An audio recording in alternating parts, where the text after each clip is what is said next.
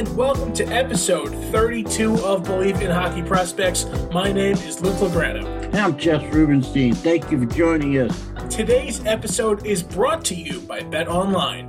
We are getting closer and closer to the new year, and the NHL is still hoping to start its new season by January 1st. And that means you still have the chance to place a bet on who you think will win the 2021 Stanley Cup. Whether it's the Colorado Avalanche and their stacked roster, the defending champions in Tampa Bay, or a Hail Mary pick like Detroit, Bet Online has odds on every team so you can win some money while you watch. But whether you're looking to place a bet on the NHL, upcoming games in the NFL, or any other sport, Bet Online has you covered. So head on over to betonline.ag and take advantage of all the great sign up bonuses. Again, that's betonline.ag. Sign up today. This is Believe in Hockey Prospects, the show all about discussing the future stars in the game of hockey. We believe in the future. Do you believe? This week, we will have the pleasure of speaking with Daily Gazette writer Ken Schott about the current state of the ECAC. But first, we've got some good news and bad news out of the college hockey world, Jess. Let's start with the bad news, and that's all beginning with the 2021 Beanpot tournament being canceled. This is the first time in Beanpot history that the tournament's not going to take place in its 68 year history, with Harvard's choice to sit out the season as the primary reason for the cancellation. We've also had a number of schools postpone games and pause hockey activities due to COVID 19. And those schools include Sacred Heart, Mercyhurst, Colorado College, Vermont, New Hampshire, Boston College, and St. Lawrence. Maine has also paused hockey activities, but reasons unrelated to a positive COVID 19 test, per College Hockey News. Now, before we get to the good news, Jess, let's break down what we have in front of us. What are your thoughts on all the delays in the college hockey season? You know, I'm beginning to wonder why are we having a season because we'll be talking to Ken about the ECAC being down to just four schools, but other schools are getting affected. I got an email just before we went on the air from the Hockey East talking about how four colleges had their games postponed. We have two games that have been postponed for this weekend for the men's side two games for the women's side, and then they moved around a different game so they could have it. Is it going to be, you know, the survival of the fittest, or shall we say, the survival of the non COVID? It's a very frustrating time. I feel bad for these student athletes just as much as we feel for the, the you know the, the kids and the juniors not knowing when they're going to play or if they're going to play. Patience is probably the key word here, and I think a lot of people are starting to run out of it in terms of the Beanpot, I respect the hell out of not wanting to have the tournament if not all four teams can play. It would have been so easy to say, all right, well, Harvard's out and we need a fourth, so let's go grab Amherst. Let's go grab Lowell. But that's sticking to your tradition, man. We're either all in or out, no exceptions. Actually, the contract says they can't do it. They can't bring another team. The Beanpot is Boston only schools. And so they really couldn't have brought somebody in. I just didn't like the fact that the choice was kind of forced on them by Harvard and, and the Ivy League choosing not to play. I would have liked to have seen somebody work with them, you know, let's talk this out. That's a lot of money for those schools that's going to be lost because the Beanpot generates money not only for the schools, but for some charities. So it's a sad thing to see it canceled, especially the first time. I guess the fans better get used to seeing these kind of situations happen. I'm looking back at it now. Amherst has filled in for baseball. It's true. They've never filled in for hockey before. They've only had a replacement for baseball one year. So I guess that's where the contract comes into play. You're totally right, Jess. As for the cancellations, I don't think any of these will have a major impact on the season itself. Don't get me wrong, seeing all of these programs shutting down is very disheartening, and there is no telling that this is where they end. Think back to the summer in the MLB we thought the Marlins would be out of action for a weekend. Then that turned into a week. Then it was the Phillies. Then it was the Cardinals. I only offer that to you, Jess, because we've seen how there can be a domino effect with this kind of stuff. If we're talking Michigan and not Mercyhurst, we could be packing up our bags right now and everyone could be going home. But right now, I don't think there's too much to be worried about. We're still very early in the season. A lot of teams have not played their first game yet. Let's let the programs do the thing. We can towel off and recess in two weeks. I think we're going to be okay at the end of this. I wish I could had your confidence. The thing that does trouble me, there isn't uniformity. Each league is doing what they think is right for themselves. Arizona State is playing in the Big Ten as somebody to give them a break when it comes to game. I don't think Hockey East knows who's playing who until the last second. We saw that UConn and Massachusetts got moved into tonight and tomorrow to make up for a couple of schools that couldn't make it for this weekend. My fear is we get down to the tournament time, but instead of the team that wins on the ice, it'll be the team that's not COVID infected that winds up playing. Again, I feel sorry for the players and the fans and, and everybody involved with the programs because let's be honest, I think at this point in time, we all need some kind of distraction. And hockey is that distraction. Well, it's not all doom and gloom, Jess. We do have some good things to talk about this week. We were lucky enough to get a new USCHO poll this past Monday. Some big takeaways. North Dakota has accumulated 39 first place votes in the poll. Boston College received four, and Minnesota State, Minnesota Duluth, and Michigan all received one. Speaking of Michigan, the Wolverines have gone from number 12 in last week's poll to number 6 this week. Some other big moves in the poll include Minnesota from number 14 to 11, and three unranked teams joining the top 20. Wisconsin makes its first appearance on the poll at 14, Bowling Green at 19, and Boston University at 20. As for the games themselves this week, we've already been lucky enough to see some games. As of recording in the Big Ten, number 11 Minnesota beat number 10 Penn State 4 to 1, and number 6 Michigan toppled number 14 Wisconsin 5 to 2. As for out of conference action, Michigan State and Arizona State tied with a 1 1 final. And what may be the story of the week, Jess, the LIU Sharks are undefeated in program history, baby. The LIU Sharks took home a 3 2 overtime win against Holy Cross last night. Plenty of more games to catch this weekend. And for all you Hockey East fans, be sure to check out collegesportslive.com where you can stream every Hockey East game this year for free. You also can catch those games if you have CBS All Access or the CBS Sports app or the NESN. You can catch those games there too. I always use the CBS All Access, the programming, the, the production, really good. So I know we started out kind of tough there, Jess, but does any of that news bring your spirits up a little bit? Well, actually, you know, uh, I watched Michigan. I watched Michigan last weekend. I got to tell you, it was like shades of Red Berenson those guys were really good. First, they laid a licking on on Wisconsin eight to one, and then they shut them out two nights later. Michigan is definitely back, and that number six number, I think they're heading upward. They were talking about Michigan being a contender. Oh heck yes! And the thing about Michigan, I, I have a kid on that team from my Prospect Park, Eric Ciccolini. He was a healthy scratch for the first game because they've got too many forwards. They've got enough forwards to start two teams because they recruited really well. They have a great bunch of freshmen. It's like you're going to have to fight to get ice time on that Michigan team. They're that good. From right now, I think Michigan is really probably my favorite right now for the number one spot in the polls because they were just unbelievable first against Arizona State and now against Wisconsin.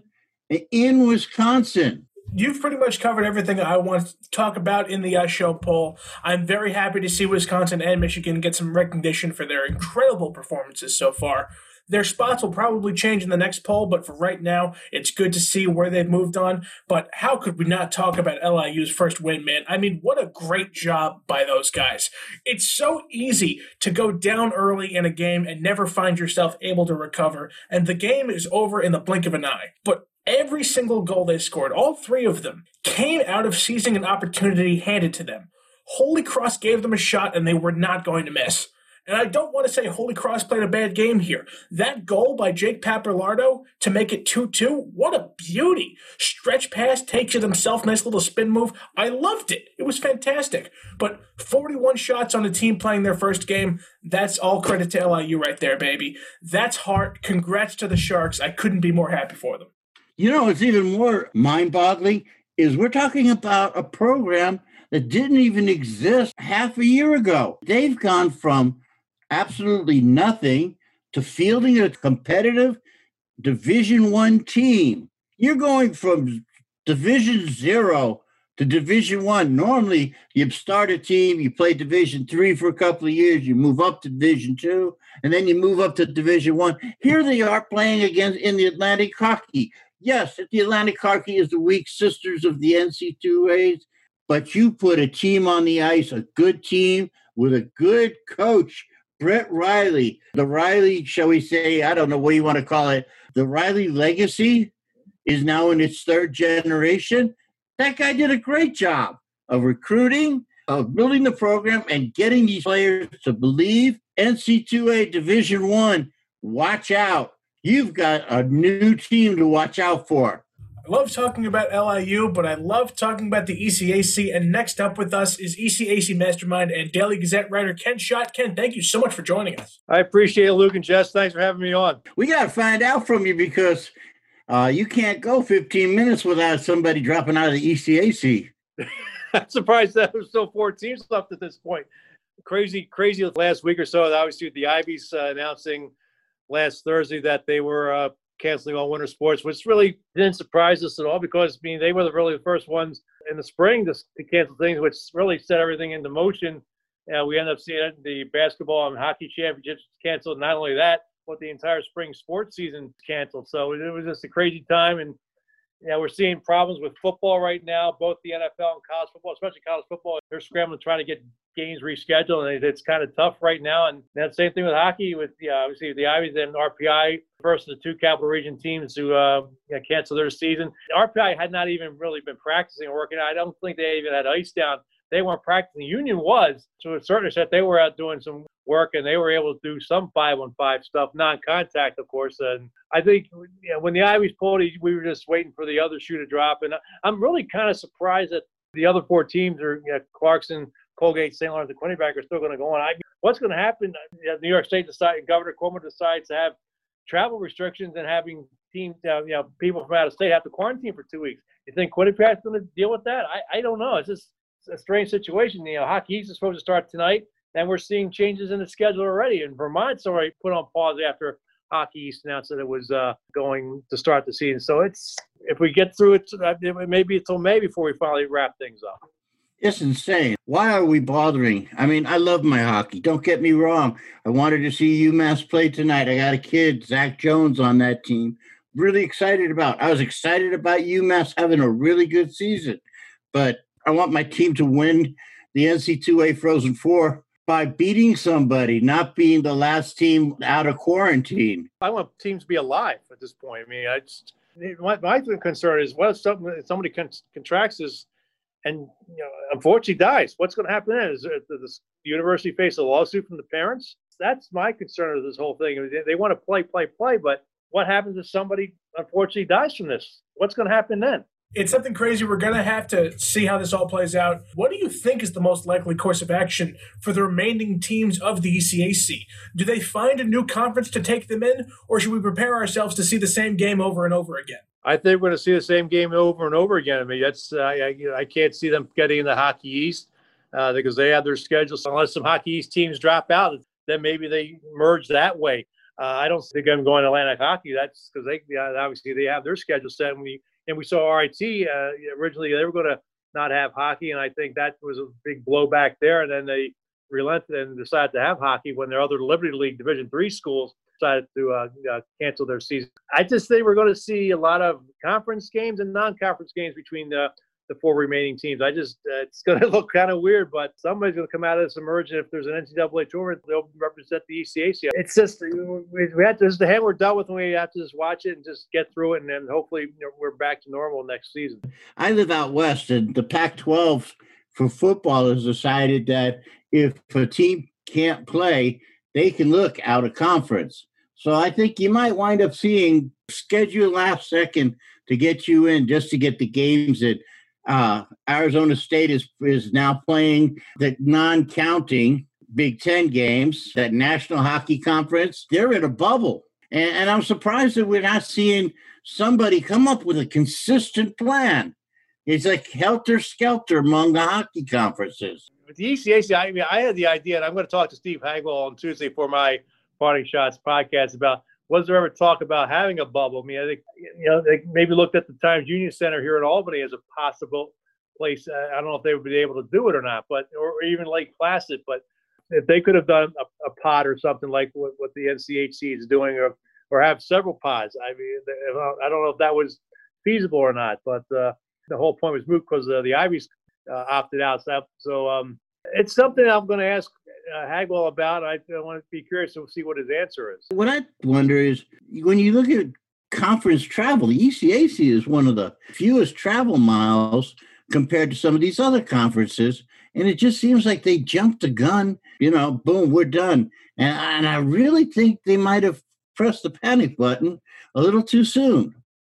Well, ECAC obviously was, you know, had to wait to see what the Ivies decided to do because that's half the league right there. And uh, once the Ivies decided, I mean, they could have had a six-team league. Like I said earlier, RPI really has had not been practicing at all, and Union was practicing. But I think once RPI decided they were hanging it up, uh, Union was looked at and said, "Is it worth the risk?" And uh, they decided that with the surge in cases, it wasn't worth the risk. So, what happens with these kids? Some of them getting ready for their senior year. A few weren't drafted, you know, they're free agents. How do they get themselves attention to possibly earn, you know, the interest of the NHL or even in Europe? Well, for Union, Jack Adams was the, the main name out there. Yeah, he was drafted by the Detroit Red Wings. He blew out his knee in the, prospect camp a couple seasons ago and then missed off last year and was expected to be the Dutchman's leading scorer this year. And with the end of the Union season now, him being a senior, uh, he's looking to transfer summer because Union does not have uh, a graduate program where if he could take another course next year, or he could have deferred his remaining uh, terms. Uh, Union's on a trimester format as opposed to most schools were on the on the semester format. But Jack wants to play him. He's sitting two years would not hurt his development, so I think he's going to look somewhere else. He's in the portal. Josh Kosack, another senior, is also in the portal. However, he's going to finish up to get his degree at Union and he's going to look for maybe another place to play next year. An RPI, Owen Savory, goaltender, that's a big loss. He's going to go to UMass Lowell. Some guys are going to be able to transfer, at least be in the portal. The thing is with this, if you get the transfer portal and uh, all of a sudden the other teams starting to cancel their season, what are you going to do then? Yeah, it's nice to have a transfer portal there, but if you know other teams are canceling season or they can't add you, what are you going to do then? That's tough right now. I mean, if you leave college, go to Europe, that ends your amateur eligibility. So I feel bad for these kids uh, kids because they, they they worked hard all their lives. They want to play hockey. I mean, some of them might not get to that next level, but you know, to have it taken away like this, it's it's it's a, it's a shame. Obviously, kids transferring now it has a very poor effect on these teams that have chosen to cancel their seasons. But what long-term negative effects do you think having canceled the season will have for all of these teams that have canceled and now we're down to a four-team ECAC?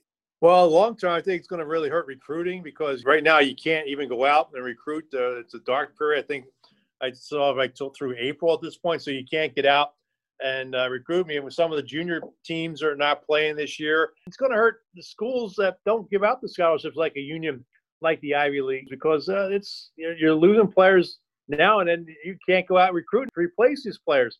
And now you have also have to factor in that there's a new team in Long Island University, which won its very first game Thursday night in overtime against Holy Cross. So the effects of this is going to be long term, and it's going to take a long time for schools like Union, like the Ivies, to recover. I mean, if, you're maybe Cornell, you got the reputation, maybe it helps you, but you look at a, some other schools like Brown and Princeton, not really big hockey schools, it's going to really hurt them. Now, we do have four remaining teams left, but we've got Colgate, Clarkson, Quinnipiac, St. Lawrence of those four teams, who do you feel the most confident in, and who do you think has the most work to do? Well, I like Clarkson and Quinnipiac because Clarkson was on the you know team was on the rise, and Quinnipiac's always been a consistent performer. So I think those two teams. St. Lawrence still has a lot of work to do. I mean, they're trying to recover from you know some awful seasons the last couple seasons, and you know Colgate, you know Donnie Vaughan, great coach there for three decades. I think you're looking at Clarkson and Quinnipiac to uh, maybe challenge for uh, ECAC supremacy this year? It's going to be hard to come up with, you know, a 16 team field. I mean, we're going to have, when we get to the NC2As, are we going to have everybody from the Hockey East or everybody from the Big Ten because they're playing? You can't really have a legit Frozen Four or Frozen 16, whatever you want to call the tournament, with all these teams backing in and backing out. Yeah, I mean it's, it's crazy. I mean, I, with the NCAA is talking about maybe having the entire men's basketball tournament in Indianapolis. You're talking about bringing 68 teams into Indianapolis and you know playing games around the area. Can you do that with hockey if you just bring 16 teams to a certain spot? It's a, there's going to be an asterisk to the champion this year. I mean, you can't help but say that. I mean, it's going to be interesting how they're going to formulate a 16 team tournament with all the uh, criteria this year, and teams aren't playing the right number of games.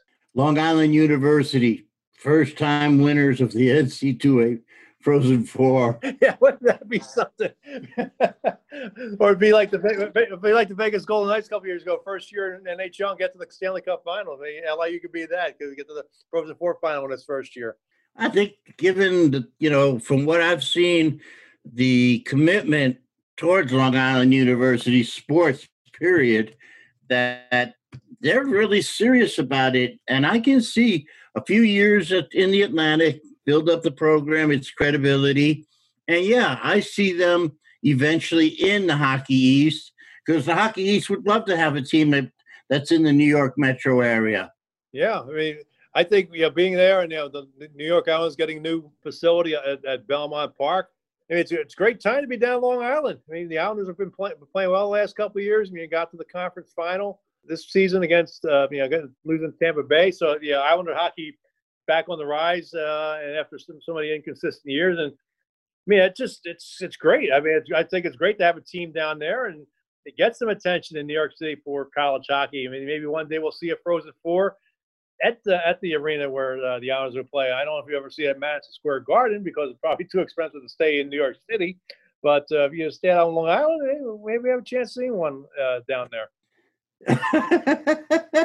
with two Ranger fans on this podcast. I'm a Flyer fan, so. ah, now I know the reason for your insanity.